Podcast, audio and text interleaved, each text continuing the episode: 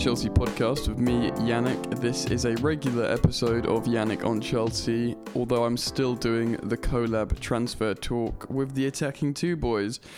But today it's back to normal, and I've got a guest on. I've got Matt Levy, who is a radio presenter. Uh, he's been following Chelsea for a long, long time, and uh, due to the nature of his work, he speaks very well. We had a great um, episode last time he came on, so I was really happy to get him back. And yeah, I hope you guys enjoy this episode. Let's get into it. All right, ladies and gentlemen, we have a big upcoming clash with Tottenham. So, just especially, I've managed to get Daniel Levy's brother on the podcast. Only only joking. It's uh, Matt Levy, who's been on the podcast before. Um, yeah, I didn't tell him I was going to make that crap joke, so I sort of sniped him a little bit there. But uh, yeah, welcome back to the podcast, Matt. How you doing? Very good. Hi, everybody. Happy New Year. yes, Happy New Year to you, mate. cool. So yeah, I was I was keen to get you back because we had a we had a good fun conversation before. Um, and yeah, back in November. So I'm, I'm pleased to have you back on, mate. um, Thank you. Thanks for having me. No, it's an absolute pleasure. I've been doing a podcast recently, but I've been doing a sort of collaborative project with another podcast about transfers. So it's nice to do an old school Yannick on Chelsea and just cover the carbon games and stuff, mate. So cool. let's get into it. Um, Okay, so I want to talk about in part one. I want to talk about the games and results. Starting with the Southampton result, I don't want to spend too long on this purely because obviously it's a bit negative. Um, but what a nil nil. I mean, my my first thoughts on this game, mate, before I get your um your sort of take on it and everything is it wasn't actually that much of a sort of you know the, it's not quite the crisis that Twitter is, is trying to say it is. Um, obviously, we didn't score, and it was a frustrating game. But for that much domination, I mean, there was forward. It wasn't like possession for the sake of possession. We're just lacking a sort of killer ball in my in my opinion, how the the keeper, I think he made his debut that game. He made six saves, which is obviously a lot. Um, and it, was just that sort of final killer ball. Um, did did you watch the Saints game, Matt, or I've, I've I've seen um, extended highlights. highlights yeah. yeah. Well, you're not missing much when you see it. So I sat for it. I watched it with my brother-in-law. Um, yeah, and it was a frustrating game. Uh, but it's so the people were so reactive with it. But I think it was a sort of classic um, striker situation, um, missing that character maybe to sort of just lift the team and uh, just do what needs to be done. Um, presumably you share the frustrations of me and a lot of Chelsea fans, even from watching the highlights. Just a lot of perhaps possession and uh, no ruthlessness. Would that be the right term? Do you think? Well, I think first of all, on a slightly slightly wider perspective, I think because we're used to well, i have been supporting Chelsea for, for 40 years, but as you could say, mm. only recently, say, for the last, since, well, let's talk since Roman took over. Okay. We're used to Chelsea being pretty consistent. And because we're not consistent, we beat Manchester City, people are talking about catching up to second, maybe third. Mm. And then we have a result like this. And as you say on Twitter, it, it, the extremes come out very, very quickly. Now, the, the big issue, we all know the issues Chelsea have got up front. Mm-hmm. But in the Southampton game, we had six shots on target. Now, Roy Hodgson is a holds this opinion that shots on target aren't always the best way to tell if you've been dominant or not. So, say for example, you could say crosses uh, across the six yard line, mm. for example, you know, very near misses, all that kind of thing. Mm-hmm. But it's one indicator. Now, I personally think that with over 70% possession, six shots on target, I think what a lot of people are saying is that yes, it's passing for passing's sake. However, if a couple of those shots had gone in, we'd be saying nice, comfortable win, very good, very nice, clean sheet. Yep. However, I think it's pretty clear that Chelsea are. We are. We know we're in a transition. We know that Maurizio's only been there for six months. We know it's not really his squad. But I think, again, on a slightly wider perspective, the way I don't think Chelsea is run by idiots like people say. It isn't. Not, yeah. It's not. It isn't. but I think that the way we planned things could be better. We maybe talk about that later. But in terms of the hmm. Southampton game, yeah, it wasn't it wasn't dreadful, but it was. I think it was a bit weak, actually. Yeah, I'd put it. I mean, I'm happy to sort of put it down to a bit of the learning curve and stuff. I love how you managed to shoehorn a mention for Roy Hodgson into that uh, Chelsea analysis. um, yeah, it's a very good point as well because it's quite. You know, you could um, maybe have a ball come off a striker and not know much about it and just go straight down the keeper's throat and he catches it in front of his nose and it would be considered a shot on target. So, you know, that's a very good point. Um, but yeah, in terms of reflection of the game, we did play really well at certain spells, and you know, unpop- yes. unpopular opinion, Morata actually started very well, but we'll come on to him probably again in a bit. But the fact how when he didn't have it all his way, he just descended down into the sort of petulant figure and sort of absent fig- figure that we've learned to not love. And for me, flashes of ability isn't enough, and you know maybe we'll touch on that a bit. But also, you made a really good point, mate, and a really um, important point as well. I'd argue about consistency, and maybe that's a big thing to do with Chelsea's fans and being so reactionary because we have been conditioned with consistency one way or another. Um, you know, and the ones that weren't happy with the consistency were the ones that weren't happy with the brand of football. Um, so you're never going to sort of please everyone, but yeah, so we were always used to sort of having knowing where we stand, you know, and mm. um, it's just all over the gaff at the minute. You don't really know what you're going to get, but I, I think you're in the same camp of me with believing in the project, and if you were if you were a sort of relatively measured person and had a bit of objectivity about you, and just took a step back and looked at everything, you'd be like, "Well, this is fine," and you know, dare I say it, promising. We on this? Are we on the same page with that one, Matt? Yes, and I think also as well. I think, for example, um, Jorginho is a really good example. Mm. So he's come into a very important role inside. And he's come over from Italy, and you can tell he's a highly talented player. He's come to a different country, different league, and like a lot of players in their first season, he's having a dip. It, particularly over Christmas, I get it. Mm-hmm. Yet now, from when from the beginning of the season when he was this, the greatest midfielder ever. Yeah. Again, it's the extremes on Twitter. Now it's well, I don't really know what Jorginho does. All he does is side, side, side, and back. Yeah. He's useless. He's not strong enough. He's this, he's that, and the other. Mm-hmm. Um, by the way, just to break off for a second, I've got a bit of breaking Chelsea news here. Go on. Well, it says here that Chelsea have re- reportedly accepted a loan bid from Lazio for Zappacosta. Yeah, I'm just like 13 and a half million. Yeah. How do you feel about that? Go on, let's, let's break this going on your tangent. Um, I like old Zapples. I think he's pretty cool. I think he's a good utility player. Mm. Yeah, I, I, I'd be sorry if he goes. He can score a wonder cross as well. He can score. he, he can score a wonder cross, and I think again he hasn't had much of a chance, but if we can get someone better, but we'll need. I mean, there's yeah. so much going on with well, Chelsea. Well, exactly. this goes with the um, theme, doesn't it? it, it to be uh, honest, uh, sorry, man, I didn't mean to cut you off there, but just while just while we're, while we're on a, mega tangent, there was um heavy. This isn't a transfer podcast, but just just while we're touching on it, there, there was um links with the uh, the Napoli right back Hysaj or Hysaj, whatever his name is. That's right. Yeah, um, yeah. He's very good. He suits he suits uh, Sarri style in terms of offensive output, which um Azpilicueta doesn't. But I've discussed this on other podcasts how Azpi's so yes. good in the big games. Uh, for example, if you look at his uh, numbers, I posted them on Twitter against that City game and that City win. He had the most imperious game uh, Azpilicueta.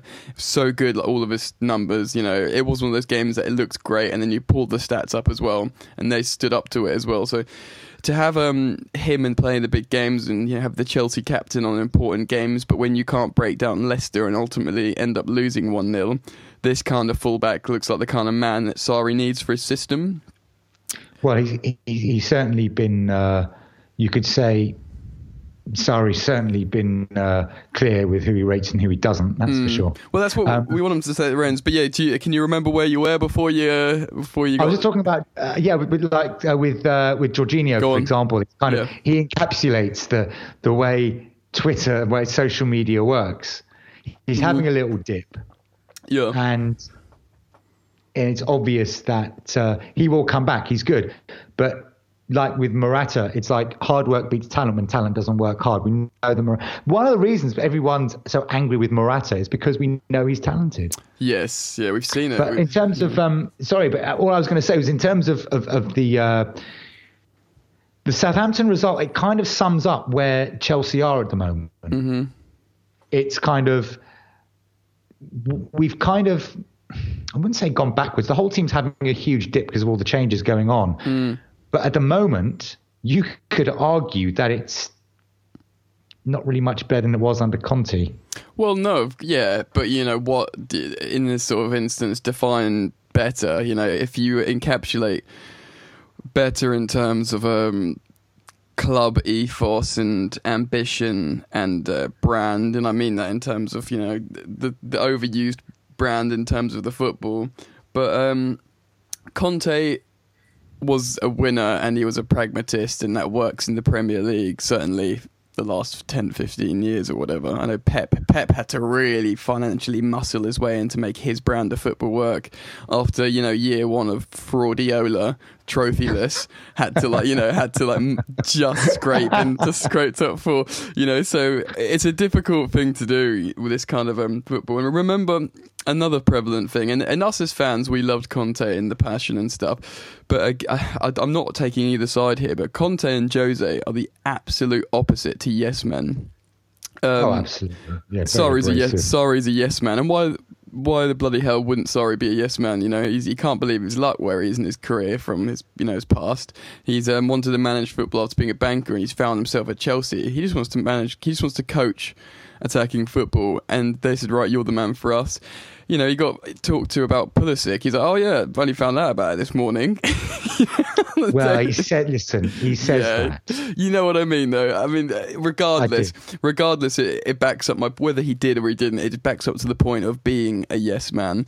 Um, and the club allowing them to do their business and not have that friction between, you know, whether you think that's wet or you know the the lack of friction between him and the board will allow him to just keep his head down and look at what's going on in the pitch and not have these little agendas. Because say what you want about Conte, he had a touch of the Jose about him, and in, in, mm. he made points on the pitch, didn't he, with substitution and benches and things he said, and you know ultimately that's toxicity at the end of the day. You can back him, whatever, but you need a harmony between the people who coach and run the club.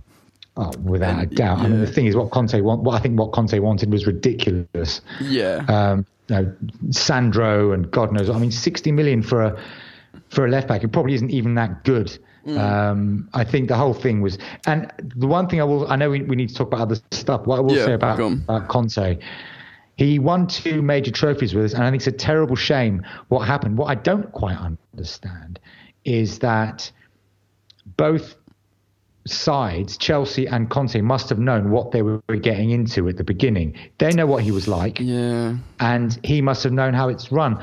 Because the thing is, the modern football manager, it's not just Chelsea. Do you not think Pochettino wants to make signings at Spurs? Of mm. course he did this season, and they've done very well. Mm. But the point is this every club now, it's not like it was with Ferguson and Wenger. The manager is the manager. He coaches. He has an input. Yes. But the way clubs are with with mil- hundreds of millions of pounds, you're not always. I mean, because everyone's chasing the same pool of players, you're not going to get the ones that you want. So no, you have to have alternatives and unfortunately, I don't think Antonio really understood that. No, and also um, just to wrap up on this, he, like you say, he, what he wanted wasn't in the interest of the club as a business. He wanted what's good for me now. You know, uh, very much Jose-esque. I keep making the comparisons, but they are very similar um, in terms of you know, so. I, I want this 32 year old now because he's going to make this better now, and the club's thinking. I know that suits you in your career at the present, but we don't want to do that. We're looking long termism. We're looking as um, looking at it as a sort of a financially viable, you know, investment. You know, which is fair enough to a degree. And and uh, just just to finish, just to pick up on what you said, Matt. Even mm-hmm. if you two people in a relationship know they're bad for each other, they may just have that love affair anyway, you know? And that's the kind of relationship passion that gives you a Premier League, a Premier League and an FA Cup. And um, I think so. I think you're right, Jan. And, yeah. and, the last thing I'll say is that at Chelsea, it's all run on two, three year cycles anyway. So yeah. in a way, well, I don't actually blame him no, for getting exactly. wanting because exactly. you, you the, I mean, I think maybe things are changing now. Because the way, if you think about it, the way they've got a manager now who, forget all this Sarri ball stuff, he wants to lay down a little bit more of a of an identity. Blueprint, And I yeah. think if you look at the, the, the, the squad, okay, it's the way we're doing things is perhaps well, it's our own way. They want to maintain success while transitioning is very difficult. But if you look at who's going and who's possibly coming in, Mm-hmm. you can see that that change is happening. Now, whether we get this transfer ban or not, Yeah. I don't know. But It looks like they're kind- preparing.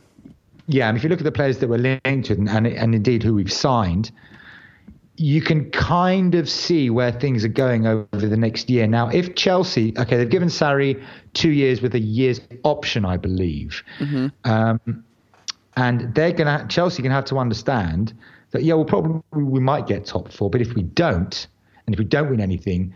You can't sack him now. No. Not if you can back him in the market. Because I mean, I can't believe he didn't know about Pulisic, right? Sixty million quid. You can't, and we, we've we've hired everybody else anyway. We have to say, right, we who are we? We are entrusting Sarri. Is this guy going to be any good to you, basically? You know, at the yeah, end of the day, like. we, we are Chelsea have to entrust him. Now we've had, to be honest with you, you've got Simeone, Jose, and Conte all the same. We've Mm-hmm. had two of them, and I think now they have to entrust Sarri with the transition. Yeah, and and uh, like you said, in terms of knowing it's a short termism thing, this is really no. We we won't get into it, it's but it's, it's the you know, like you say, impo- getting my players in, and I'm not going to risk playing the youth or blooding in the youth so that he's a good player in three years' time because I'm not going to be here in three years' time. Um, all right, well that's that's cool. That's an interesting uh, tangent we went off there. That's probably Yes. it's probably testament to uh, how much there was to talk about the Saints game. Um, but we Yeah. we marched on from there. Um, okay, so before we get into part two, let's touch on the Forest game, mate. I um I went up to Stamford Bridge yesterday. I had a really great time. Um, if you follow me on Twitter, you, you probably see. I don't know if you do you listen to the London is Blue pod, Matt? It's the uh, the American guys. I don't know if you do. Uh, no, I don't actually. Okay. No. Well, no, they're a great bunch of guys. They've got, um, I think they're, to be honest, the majority of their listenership is um, American, as you'd imagine, but big old uh, Chelsea podcast, and they were all out. So it's good to meet them after talking to them a little bit on Twitter and have a few beers with them. But um, yeah, so it was an interesting game. It was um, obviously 2 0 Chelsea, both goals, Alvaro, Alvaro Morata. Not that he had a particularly very good game. he um, No. he had uh, his header on target was um pretty dismal. Anywhere else he would have scored. He had that offside um goal, well miss rather. I'm sure you've seen it circulating. Uh, well, I'm sure it's in the game on the game, but also circulating that. You know, I, I watched that. I think that was um happened in front of me, and I just um couldn't quite believe it. Um. You know, it doesn't really matter if it's offside. I know Aubameyang had it to happen to him the other day as well, which was offside. But if you're having a good Yes. game, if you're having a really good game, um, it doesn't really matter. Now it's kind of an anomaly because he scored two goals, but he scored those two goals because of the guy who did have a really great game in Callum Hudson-Odoi, who like uh, gave him two very good crosses, very different passes, but two great assists, and uh, quite rightly he won the vote for man of the match on Twitter from the Chelsea page, seventy percent. Um, uh, what what are your thoughts on this game, Matt? Um, and sort of just general musings. Well, I, I actually responded to a, a, a tweet uh, today because apparently Alvaro is depressed because he feels the club haven't respected him enough because we've been linked with other strikers. And what I get really angry about with, with that is this. I personally feel that Morata is one of the most disappointing signings we've made since I started supporting Chelsea. Uh, And I've actually drawn a comparison between him and Torres because you can say what you want about Torres. In my personal opinion, he didn't hide, he didn't shirk challenges, he didn't throw himself down and argue with refs, and he banged the ball in the net a few times. Champions with League. Morata, I mean, look, I don't like personal abuse of anybody, No, of and I'm not. sure that as a person, Alvaro's probably a very, very nice chap.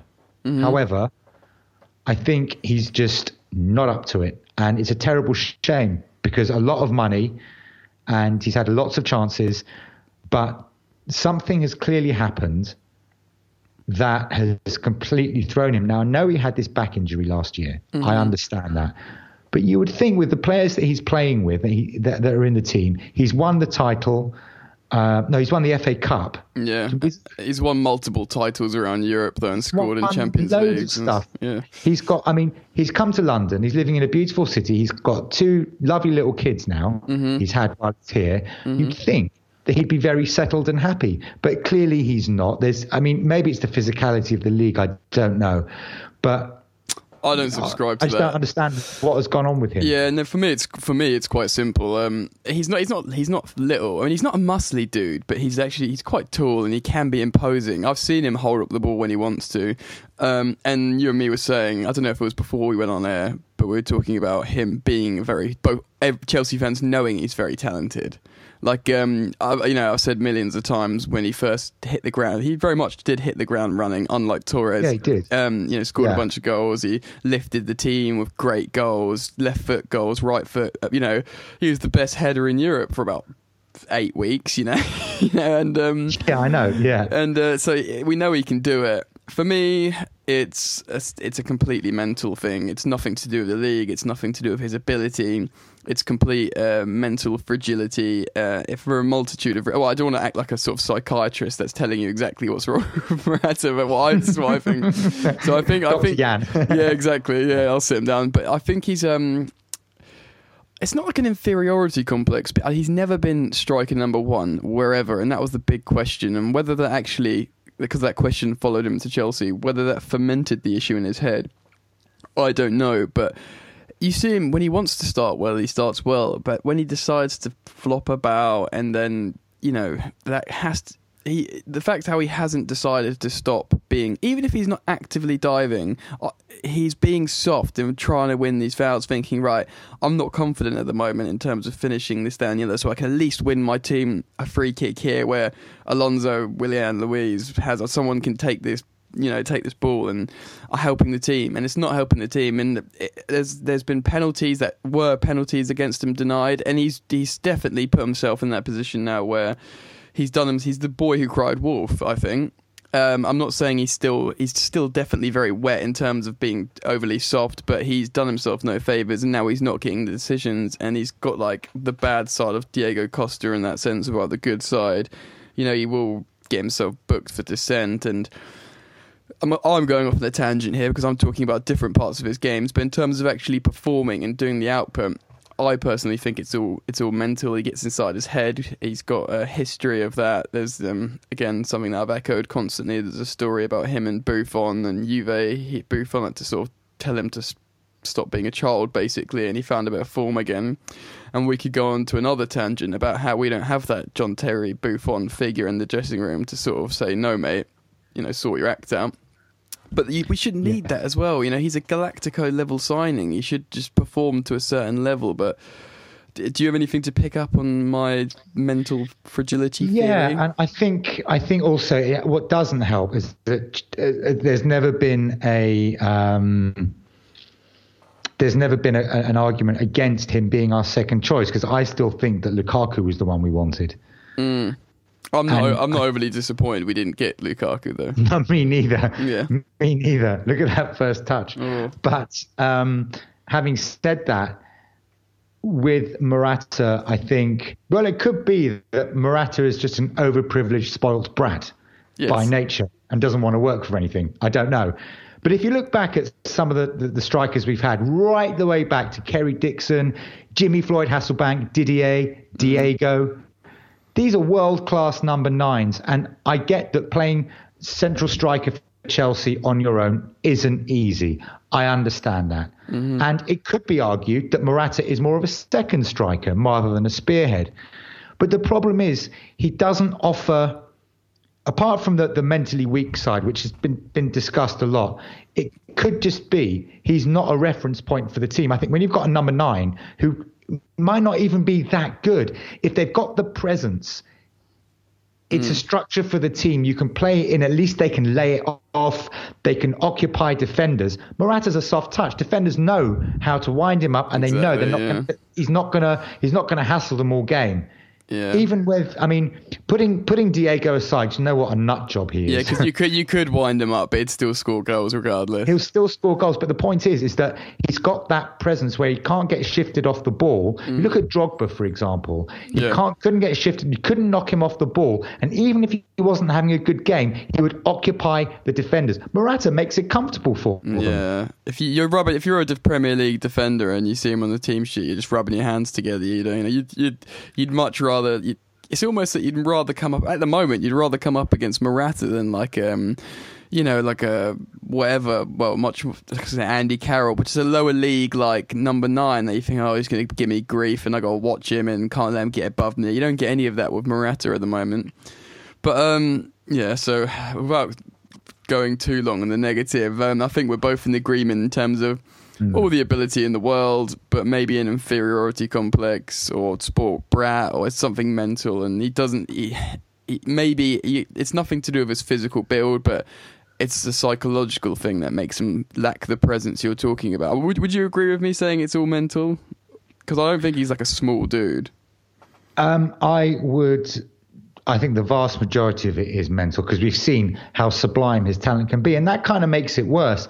I think from yeah, from Chelsea's yeah, I mean from Chelsea's perspective, we're not going to if we sell him, we're not going to get our money back, and obviously someone's got to be prepared to pay his huge wages as well. Yeah. And his stock has dropped hugely. Well, it has to be a loan, doesn't it? It has to be a loan where he can flourish and become valuable to said team. Do you know what I mean? That's the only, for me, that's the best move where you either do a loan swap where they can help each other out at the moment, you know, like um, in a league where he can become, where maybe it's either Italian or Spanish, so he can have fluent conversations on the pitch with his teammates, you know, quick speaking, fluent ones, and uh, a league that he feels but even if he feels like he's getting a fresh start there, he probably doesn't feel like the refs are against him, even if it's like the same rules, you know.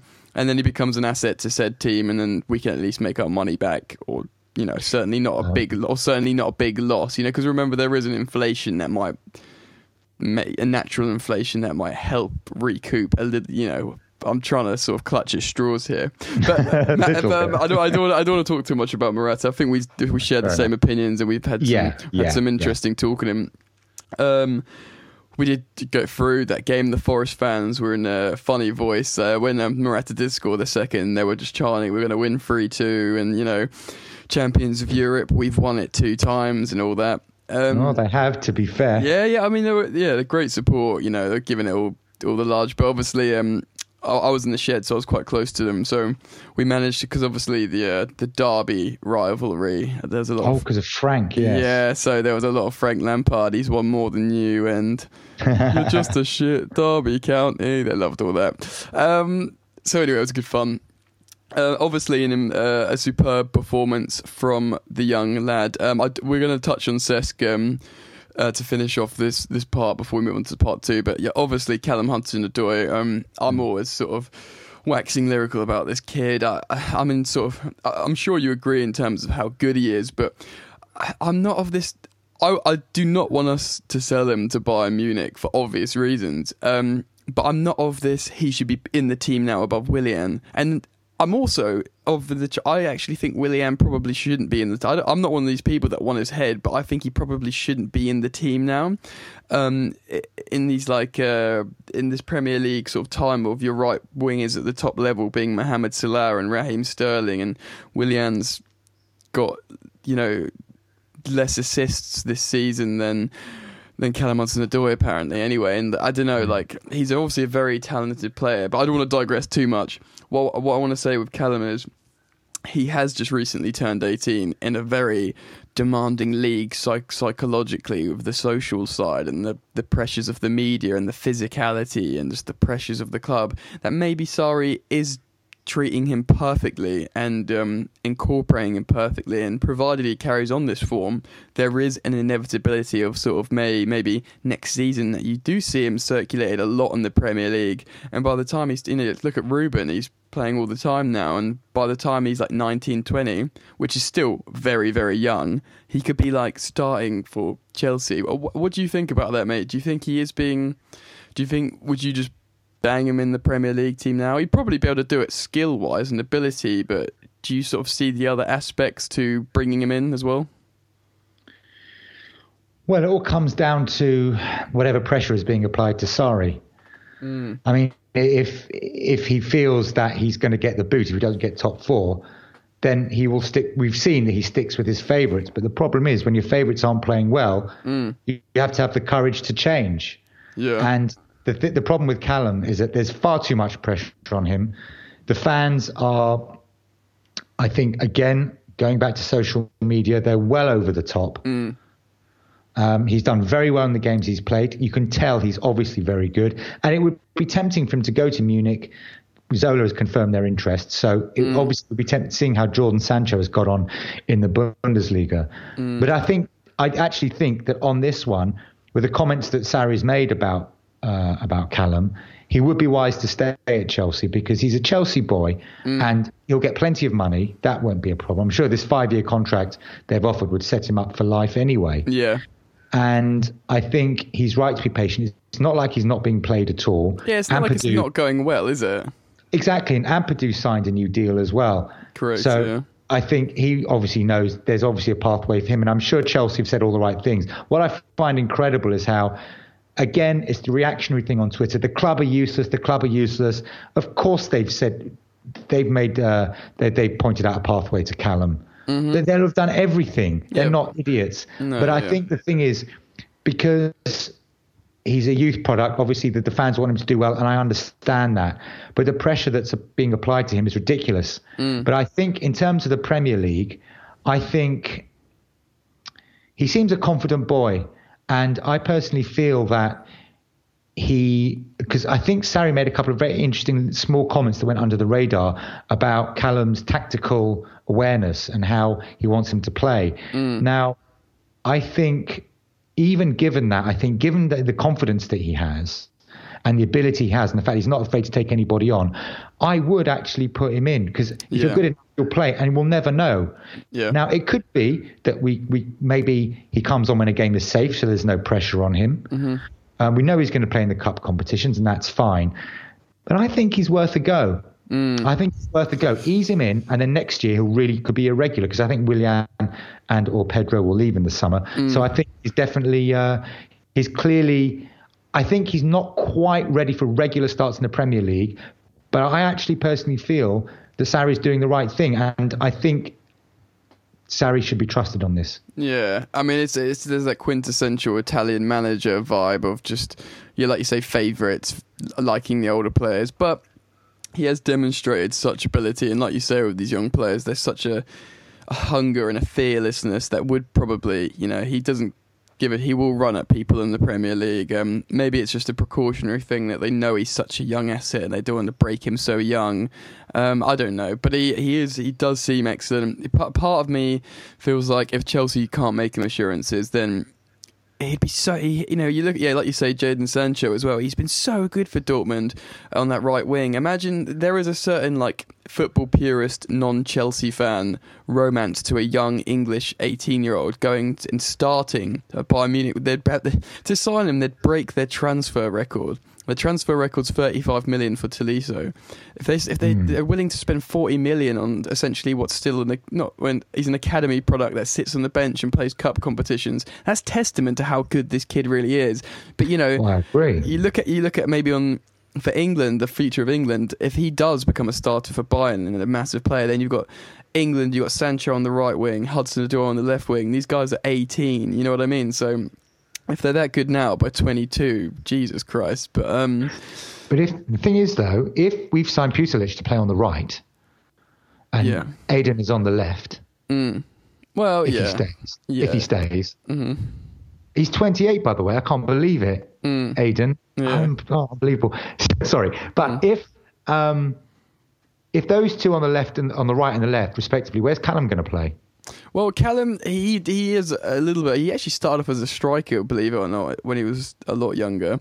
But um, he has played on the right and the left. I think if um, like Willian plays on the right and the left, it's only really Pedro that stays on the right. Um, and Pulisic, he probably will stay on the right. He he doesn't move over, but it's it's nothing wrong to have say a Hazard, say say Willian and Pedro just on their way out. That's just because they are both in their thirties. So if we're thinking long termism here, you've got Hazard and Hudson Odoi that both will, will rotate, you know, start rotate on the left. It's nothing wrong with having like two starter level quality players in one position, but then again, they both can play both sides. You know, also Hazard can play striker. Hudson Odoi has played both both flanks. Um, I think he moved. He moved over, didn't he, and played the right wing uh, yesterday. Yeah. So um, Yeah. and, and assisted Morata for great a great goal. So you know he could play there. Um, and Pulisic can actually. I think he might be able to drop into midfield. Pulisic. So there's in terms of space. If you're getting rid of Willian and Pedro, there's no problems with with that in terms of positional rotation. It's just um, you know. What what what would happen with uh, with Hazard and stuff, but um, Well, well. I'm I'm in agreement with you, mate. I think he's uh, possibly ready for starting the Premier League. Hopefully, he can reach a, an agreement with Chelsea, and I think he does want to stay. I mean, I said on um, another podcast I did, we were talking about the concerns uh, of the Bayern links, but I thought, you know what, this is actually probably a really beneficial and healthy thing for him as a young player. He's like, look, I've been known as this golden boy prospect, but no, look at me now. It's almost a coming in, come, you know, a coming of age. Like Bayern Munich want to break their record for me. Yes, you know what? Even if I don't want to go to Bayern, I'm going to say, yeah, I like the idea, and like pump my chest out and be like, I'm not just some kid who Chelsea geared up to be a good footballer. I am like a, a player desired by European superpowers, and you better play ball because look, do you know what I, do you know what I mean? There's probably quite a sort of empowering, healthy element to the whole fiasco, um, in my opinion. Um, but okay, so we we're, we're going we're going over a little bit. So let's talk about Cesc Fabregas. Um, quite an Right. emotional, quite an emotional goodbye. Shame he missed the penalty. Um, right in front of me again. I was watching that, like from me, like I had such a good seats to to what to see that happen. But um, that is joking aside. I mean, he's been such a player for us uh, for the Premier League as well. Obviously, he um he had a long time at Arsenal, but he, he won the trophies at Chelsea, and uh, he's been so good at Chelsea, not just on the pitch, but he's been a good character. You know, he's been funny, he's been good fun, he's been banter. Yeah, I said in a, a different pod about how he, um, you know, that when he came to Chelsea, he was posting pictures of him as an Arsenal player, getting in John Terry's face, screaming at each other, and then they became, you know, really good friends and have the utmost respect for each other at Chelsea. And obviously, World Cup winner as a teenager, just an astronomical career, and one of those really cultured uh, players. Um, would you say Premier League great? Oh, without a doubt. I mean, uh, I remember when we signed him, gosh, four and a half years ago. I actually, I was driving and it, and it came up on Radio 5.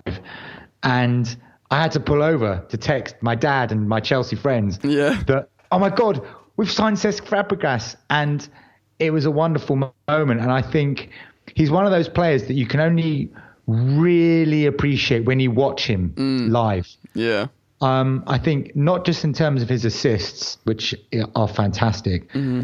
I think his range of passing and the way he uses his strength. Oh mate, when he how he sees us. Sorry, I didn't mean to cut you off, but No, I, not I, at I, I was gushing there. The way when he how he how he sees a pass like no one else in the Premier League. Yeah, sure, there's loads got- loads of players can make great. Well, a, f- a handful of players can make world class passes like Luiz but when he picks up the ball and he just knows where a runner is. Obviously, he had that connection with Diego Costa, but you still see it now when he sees a pass that no one else sees and executes it. Obviously, on the money every single time. Um, for me, it's a little bit sad because uh, obviously he came came back, won the league, had, was pretty good under Jose. The first he had to prove himself to Conte, but by the end he was like, obviously he started in the three five two Conte's second season, so he was a starter. He proved himself to Conte that he was he had too many tools to drop, and obviously by the end of the first Conte season, he was the first sub on for you know, or he was he was often being used as a as a sub, and he was very important. And it's kind of sad when Sarri came because he's like, look, I've proved myself to the previous manager with hard work. I can do the same to Sarri. And although uh, Sarri rates him very, very highly, he's his backup regista, not just for Premier League games, but he wants to start him in rotation. For Seska, that's not enough, and understandably, uh, he's not going to get. He'll get like a year extension for a bit part player, but he's got the opportunity to sign for three years for loads of money at Monaco. Um, how can you can you understand why he's made the move? Well, I mean, the thing is, is that I mean, we gave Giroud 18 months with a with a year's extension, Hmm. and I think Sarri was right. I think the club need to. I don't quite frankly see what the problem is with be offering him two years. I don't see what the problem with that is, and I don't know why. The, he's clearly in good condition. Okay, let's be let's try and take the emotion out of it. He hasn't played 90 minutes for us for a long time. Mm-hmm. We know his legs not that great, mm. and he does function better in a three-man centre midfield um, than in a 2 mm-hmm. I understand that. But I still think a player of his unique ability and the vision. It seems like such an asset. It's a huge asset, and he does things that other players can't do. And I understand perfectly why he wants to go to Monaco. He, I mean, the money isn't a problem for Cesc.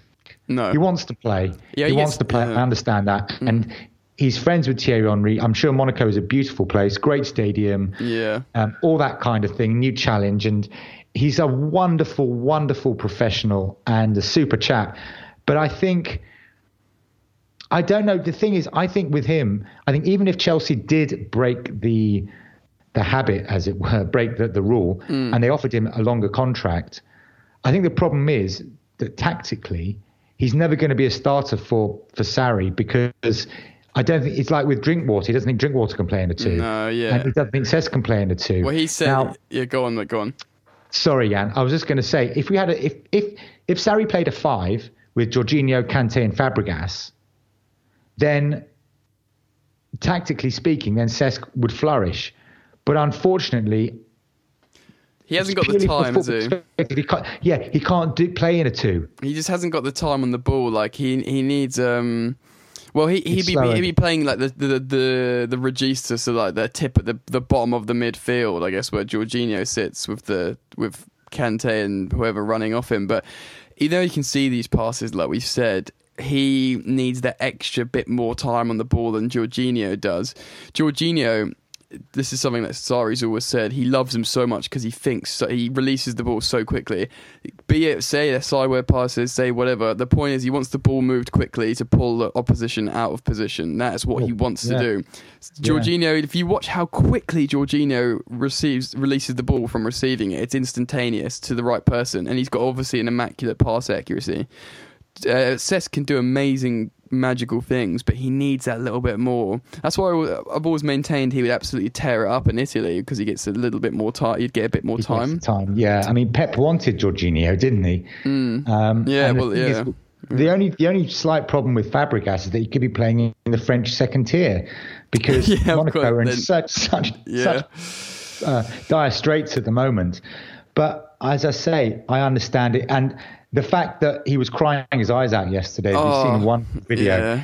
and it, he's done so much for Chelsea. He's been wonderful for us, and it's been a privilege to have him. Mm. I think he's been um, a very, very special player and a fantastic professional. And as a fan, I'll, I'll miss him hugely, to be honest. I think he's been uh, a good influence on the squad. Mm-hmm. I think he has been, in his own way, been a leader. Mm-hmm. And but I t- perfectly understand he hasn't got that many years left. He wants to play, and he'll play in Monaco. Yeah, and he'll, he'll get. It's a good way for him to finish. Yeah, and he's you know he he, he uh, he's on a big contract at Chelsea money wise, and for a backup, we wouldn't be prepared to give him three years on anything similar because I think he's on it like the same as Eden Hazard at the moment or thereabouts. Whereas Monaco, it will because it will it will lift the fans. It will be a sort of for them a sort of Galactico signing, won't it? So it, it change so. change. That's a lovely. Well, you said some lovely bits about Fabregas there, mate. So that's the perfect ending to part one, I think. So um, okay. That being said, let's move on to part two. Right, welcome back to the Anakin Chelsea uh, part two. Still here with Matt Levy. We've just been chatting the previous games and a bit of an emotional finish there with uh, talk on Cesc Fabregas. So let's look ahead, mate. We've got um, two games we can talk about. The away leg at Tottenham. Good that we start away actually, and uh, Chelsea Newcastle. So let's start with Tottenham. I am anxious about this tie generally. Um, I know Man City. Who who did Man City get? Is it Burton? Yeah, they yeah. got the easy one. You know, you know, out, out, of the three cup competitions they're in with the draws going into the next round, they got the the easiest possible draw in every single competition. Do you know that? I was looking at that. I couldn't believe it. Um, well, I could. I can. It's fixed. yeah, you know, I'm joking. But yeah, it was it was frustrating to say the least. Um, although knowing that we've beaten Man City recently, if we beat Tottenham in this semi final, we'd probably have had a big lift in confidence, wouldn't we? Um, and obviously we played Newcastle at home, but we can touch on that briefly in a bit. So Tottenham away. Let's let's not talk about the home leg at Stamford Bridge because um, that's going to be down the road in a little bit. So um, the, contextually things may change, but the uh, we are the eve is a, we are upon the eve of the uh, Spurs away game in the Carabao Cup, mate. What's your first uh, sort of initial thoughts on this? Well, we owe them for two um, humiliations. The one under Avram Kant in uh, 2008.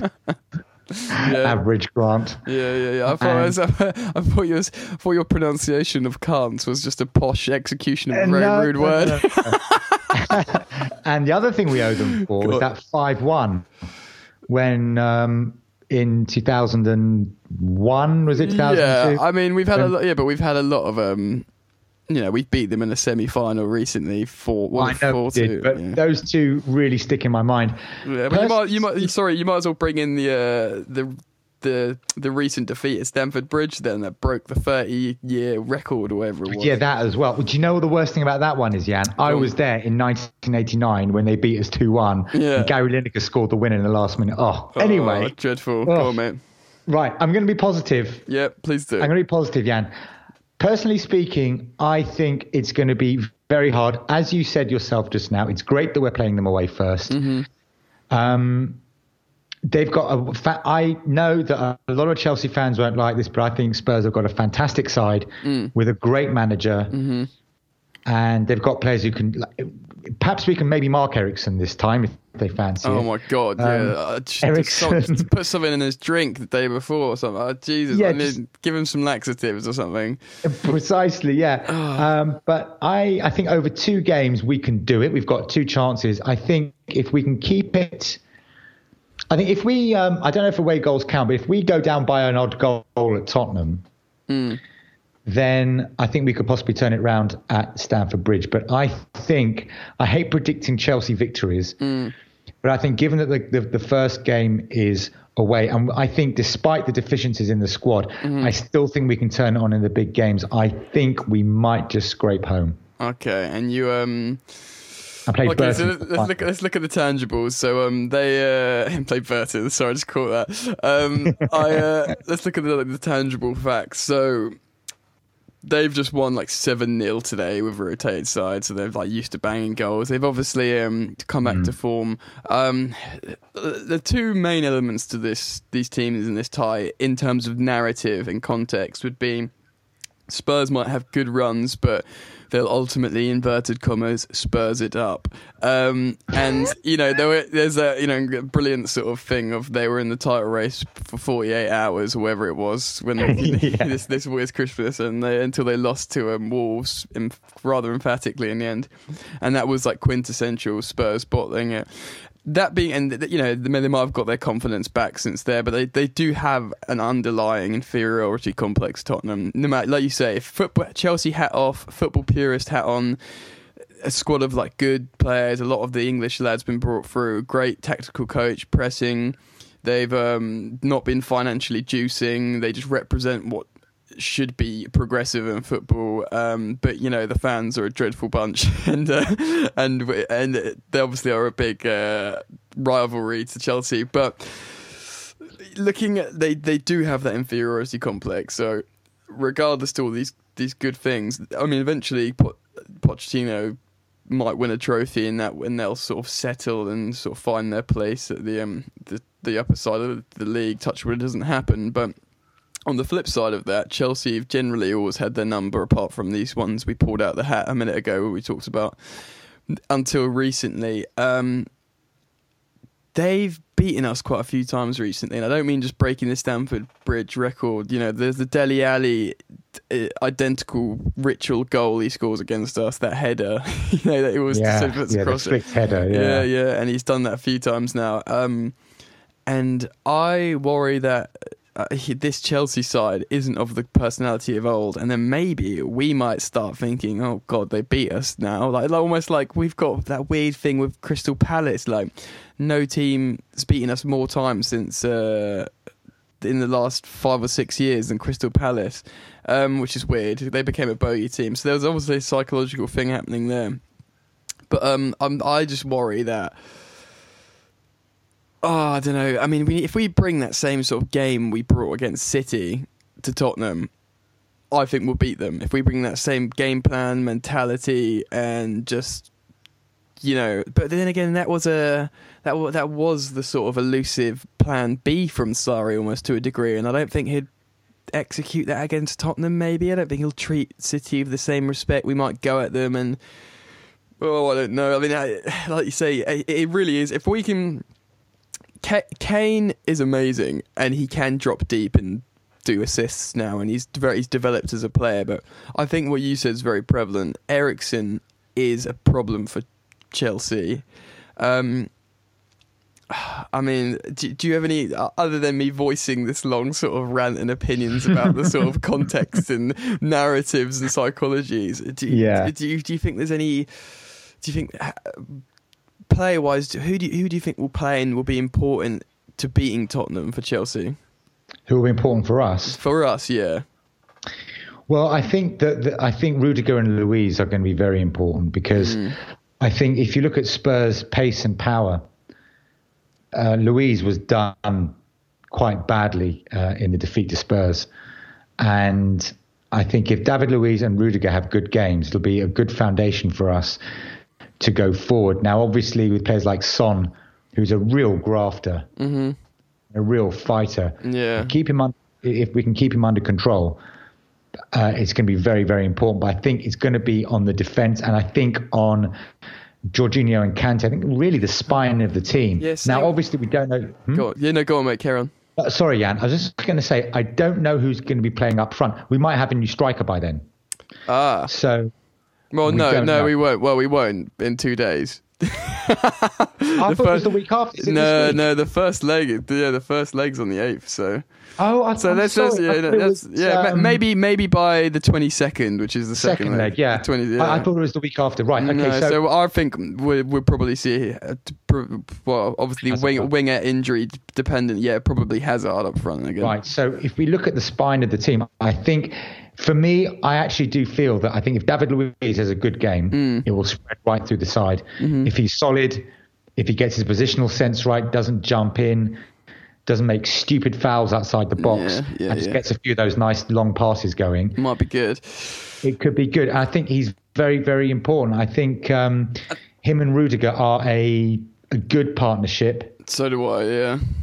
But I think, well, David Luiz could be on his way out as well, of course. Yeah. I mean, But I that's for that's for he- another podcast. For going. That's yeah. another podcast. But I do think it's down to um, I think David Luiz is going to be a key man for us in that game Mm. in terms of starting attacks and being solid because he's going to have to he's going to have a real fight on his hands. I A think real it's yeah, balls over the top might actually be a big one in this because if you remember, Dele Alli actually sat on Jorginho in the three-one loss recently. Yes, exactly, Yeah, so and uh, that worked very well. And yeah, that's the first game that well, I think we we like had a stalemate against Everton as well, which was like a Jorginho first started to learn he couldn't always have it all his own way in the Premier League. But actually, I'm going to retract what I say. I think um, remember Giroud came on and scored immediately, didn't he? Uh, Yes. To make it three one rather than three 0 um, which uh, it could have been way more that game. But I think he might be a good if we're going to put balls over the top and play less through Jorginho. If there's like I said it, I said it before. I'll say it again. If there's one man that's going to doubly want to score against Tottenham for an Arsenal and Chelsea, you know, coalition reason, it's going to be Giroud, isn't it? Um, Oh, without a doubt. yeah, so maybe maybe Giroud and you know Hazard loves playing with Giroud. Remember that, provided he's fit and his knocks doing. So maybe we would see. Uh, I'd feel quite confident actually with that. Um, but like you say, it would be keeping it tight mentality. I would like to see Giroud and Hazard play on his preferred left, um, and hopefully we can uh, di- dig in. But I, I'm going to ask you for a score prediction for that first leg. So away at Oh, Wembley in a couple of days. Oh, um, a score prediction. Mm. Well, my, my my my pure Chelsea fan uh, pessimism, we'll say 2 1 to Spurs. Mm. However, I said I was going to be positive. It's a new year. You don't have to be that positive. You can have a slice of realism as well. A slice of realism. Okay, I'm going to go for one all, but Chelsea will score first. Mm. And Okay. I think we'll hold on, hold on grimly towards at, at the end. I'm going to go for two all, so a score draw for both of us. I think we'll. Um, Two all. yeah, I, I reckon they'll be, they'll be good. Yeah, I mean, hopefully away goals do count in that in that case then. But um, yeah, so I reckon. I reckon two all. Yeah. So anyway, let's touch. Just finish on Chelsea Newcastle. Was at Stamford Bridge. Um, Yes. return of Rafa once again. Don't know how strong the Oh, narrative is, is, is there anymore, but um, yeah, um, I imagine there'll be. This is on the 12th, so I don't know if they'll bring anyone in by then. It's in sixth. Bloody hell, we got a lot of fixtures coming thick and fast. All right, well in that case, so four days later of a really big away match at Tottenham, uh, heavily rotated side, maybe even Hudson Odoi. What do you reckon? Yes, quite possibly. Mm, Why be not? That, yeah, why not? And that'd be a Premier, you know, Premier League game at home. Why not? That'd be good actually. That's one to watch. Um, because if he does start against Newcastle, because you know, I don't know, it would be it would be a good a good uh, well, it'd be a hopeful situation, wouldn't it, for Chelsea fans? But yeah, that presu- think, uh, yeah. yeah. Presu- remember, go on, mate. sorry, and I was just going to say, uh, we are going to be up against a team who's going to defend and drop deep, mm-hmm. and it's up to us to get the ball wide, move the ball quicker, Yeah, and get in there, get in behind them. Now, this is a very, very unpopular opinion, oh, here it comes. but I'm going to say it anyway. Yeah, go on.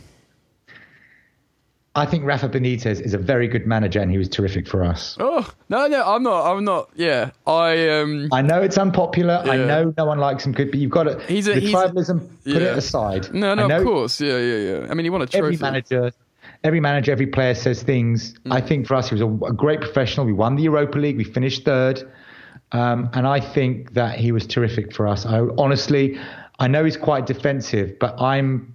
I'm a bit of a fan. That's I've got to be honest. I'm no, if you're a a, if you're a football purist, then uh, I was I was actually chatting in the uh, of a Chelsea fan yesterday in a pub about Rafa.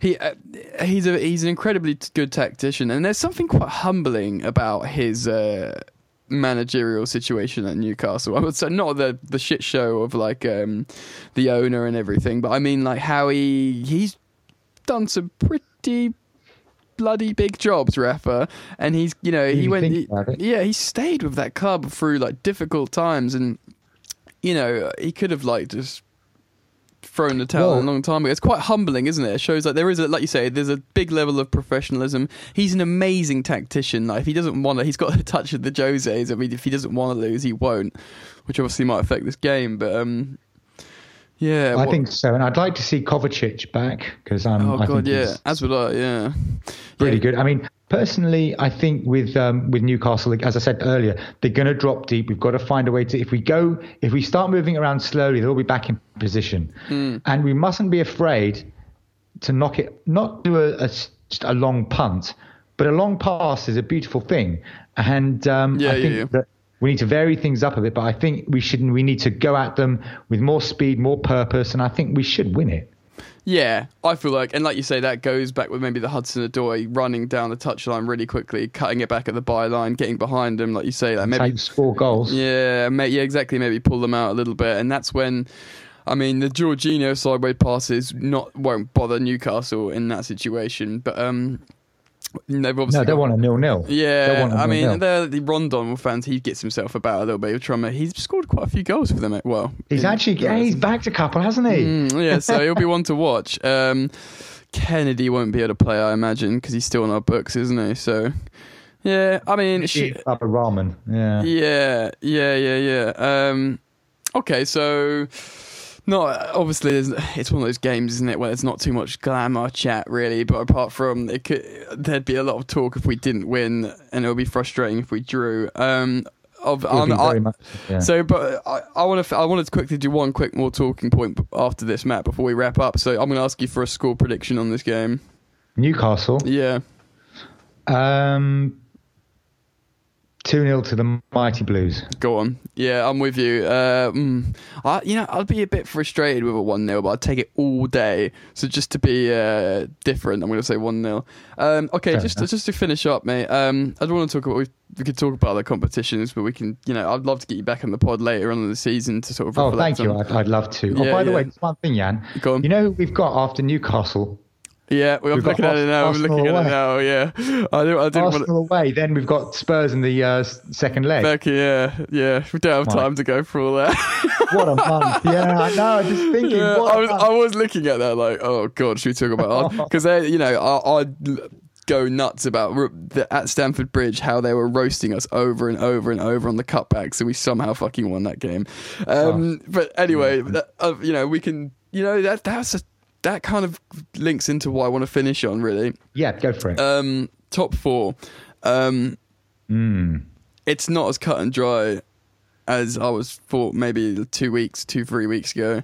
Um, although, like, you know, God, that Arsenal game, because they'll, they're pro- if they win that, then they leapfrog us, I think, anyway. So, without talking about the game, I think that's a big concern because I think, we, are we two points ahead of them? With- Well, looking at the table, Yeah. we're three clear. Oh, we've got better. we've got uh, seven goals up on them. Yeah, okay, so they wouldn't. They they would still be above them on points then. Yeah, okay, I can see that now as well. But yeah, I don't think Arsenal are going to be a big a big threat to us, provided things carry on with their natural their, their current momentum. But if things carry on in the current momentum, I have a new concern in the shape of Man United. Um, I know we're six points clear. But we've still got to go to Old Trafford, and they've got the Gunnar Solskjaer good feeling buzz about them. Um, and they got good players now, and they've got this sort of fearlessness, like ah, fuck it, well, don't know what's happening this season. Let's just have fun, and that kind of mentality. I don't think that's anything to do with a new manager bounce because I don't. I don't think Solskjaer's a particularly like amazing coach. You know, look at his resume. He's just, he's absolutely been an excellent move by them, uh, PR wise for the fans, and also lifting the players and just releasing the proverbial shackles and all that. Um, so it was great, but I don't think that if they had anything about the man, and unless he got top four, got to the semi-finals in the Champions League, and won the FA Cup or whatever. The, yeah, if that's the one that's still in the FA Cup, I, they'd have to go. God, we might have to actually hire him here. But I don't think they've got any real intention to hire him. Anyway, No. I, I do digress. I, I feel like they're in a really good position to just sort of keep soaring along. Do you? What what I want to get your just thoughts as a fellow Chelsea fan and how you're feeling about top four. Do you think United are the, the biggest threat, or what do you think? Um, I think they both are, and I definitely think United. United are three points behind Arsenal, Mm, and I think the way they're playing at the moment, we're 21 games in, mm, and I think you're right. I think on current form, United are the clear and present danger. Now, Arsenal have got are playing, playing West Ham away before, who are 10th now, yeah, before they play us. Um, I personally think that if we win the next two games, obviously that's going to be, be massive to beat Arsenal, but only on the basis that we've beaten Newcastle as well. They're two, I think, two crucial games for us. yeah. Uh, but I think the way United are playing at the moment, they really do have got have got their confidence and their swagger back, mm-hmm. which tells you a lot about their players, by the way. Yeah, absolutely. Yeah. If you know what I mean. It looks like they yeah, down tools a little bit, but Well, anyway, yeah. I mean, we, they- we won't get into that, but they've got Tottenham. They've got Tottenham away as well. It's like like They've us. got Spurs away. Yeah. But um, I'll tell you one thing, Jan. The point is this: is that now obviously it's a fight really between us and Arsenal for one spot, you could say. Hmm. Spurs are four points clear of us. So, but let's just say for now it's a, it's a fight for really one place. well, that's it was always- Yeah, go on. Sorry, I didn't mean to cut you off. Sorry, yeah, finish your point. just- Finish your point. Yeah. Yeah, I was just going to say it was always going to be a case of United coming back because mm. the, the, the way that football has gone now, you've got Liverpool, now Manchester City, Spurs, Chelsea, Arsenal, and United is the big 6 mm-hmm. if you like. And Manchester United coming back in shouldn't really be a surprise to anybody. No, because too much financial huge, muscle. the biggest club in the world. Yeah. Yeah. Yeah. Um, one thing you'd say like Spurs are uh, four four points ahead of us. You say? I mean, They are four clear, Okay, yeah. so four clear. So, Man United go to Wembley to play them uh, next game, which obviously is, it's soon. Is soon. It's huge. Uh, Man United got slapped about by Spurs at home three 0 They will have a point to prove. Like we, you know, the the, the babyface yeah. assassin revolution, um, revolution, and they'll. So imagine if they do win. That suddenly makes you think, oh, Tottenham aren't as safe as maybe they thought. You know, when we if we had suddenly two points to them, oh sorry, uh, one point to them after you know we beat Newcastle, Touchwood. Um, I, I don't, don't think Spurs would drop off, say, but it suddenly makes you think maybe you know the hyperventilating slows down a little bit because it makes you think maybe they're in as as much of a panic as we are. You know. I clutching a straw? It's possible, but I think again, you know, if you look at Spurs team, they've got players they can get a goal. They've got goals in that team, and if you've got goals throughout the team, threats from all over the place. Mm. You can always win against yeah. anybody. Well, you I know, mean, look, yeah. they, they've got the they've got the threat, they've got the power, and with players like Kane, Son, Alli, and Eriksen, yeah, you know they've got they've got the power to be able to. They won't be scared of United, but they'll yeah. definitely be wary. I think. Yeah, I, think I mean, I think my point would be good. Yeah, draw. Yeah, I think my point is a bit more that not necessarily they won't get top four, but you know we might finish third and they might finish fourth, and oh, do you know what I mean? Like they're not that third place isn't be all or end all. Is sorry, isn't like cemented rather for them. I don't know, but um, we could. We no, could you're chat, right. We could uh, chat uh, yeah. about potentialities um, in league positioning, but um, yeah, just just before we uh, wrap this up, do you uh, do you think we're gonna get top four? Oh, um, oh, Jan, I just don't know. I mean, our fixture list is okay. I mean, we've got 44 points from 21. Are we going to do it? I'll tell you what. Um, I'll tell you what. What percentage chance do you think Chelsea of getting top four? If you had to just put a percentage of your heart into it, I'd say sixty-eight percent. Yes. Sixty-eight. yeah, percent. Very um, precise. Um, to, yeah, to be absolutely precise. To be honest, I'm not far off you, actually, Jan. Yeah. I'm going to go. I, I, would say it's more than fifty percent. Yeah, same. I think if we if we strengthen well now in January, mm-hmm. And if the guys just get their heads together and there's a bit of an upturn in form and make a few changes on the training ground, mm-hmm. maybe Callum breaks through a little bit more. I'm going to say yes, between 65%. Love it. All right. 65. And Let's do that. 65 as a round number. And, uh, and if we don't get top four, this is just yes, no. So you, you can't, you can't, you can't show me your workings here. Um, okay if we don't get top four, will Sarri be sacked? Should he or will he? Will he? No. No. And sh- and should is no as well, I assume. And I'm with you on that. No, he shouldn't. No. Cool. Ladies and gentlemen, what another great podcast with Matt Levy. Matt, if you've enjoyed, um, if you sorry, I'm not, I'm not talking to you, Matt. I'm talking to the listeners here. Start there by saying your name. If you've enjoyed our conversation in this podcast, Matt is actually a radio presenter for a um, station called Firebrand Radio. Um, he's been on before. Um, I urge you to go back and listen to that episode because if you've enjoyed this, it's similar level of high quality discussion between me and Matt. Um, do you want to quickly just say a couple of things about your radio station and if people want to listen listen to you talk, where they find you? Thanks, Jan. Yep, I'm on Firebrand Radio. The URL is firebrandradio.online on Saturdays at 2 o'clock in the afternoon till 4 o'clock. Brilliant. And uh, to football dependent, he'll read out scores and maybe have a quick mention about uh, football, whatever. And do you, um, what if they want to follow you on Twitter, mate? What's your handle? My handle is Matt Levy four one nine. That's Matt Levy M A T T L E V Y, and then the numbers four one nine. Wicked, and he's good value, ladies and gentlemen. Matt, thanks for coming on, mate. Thanks for having me, Jan. I've loved it. Pleasure. Okay, that was Matt Levy. What a great episode. Love talking to Matt. Um, go and follow him on Twitter if you want to see him chat about Chelsea or if you want to hear his dulcet tones, check him out on Firebrand Radio. Ladies and gentlemen, thank you again for joining me. Uh, really love doing this, as you all know. If you want to support me, please go and give me a five star rating on iTunes. Just follow me on Twitter at Chelsea Yannick.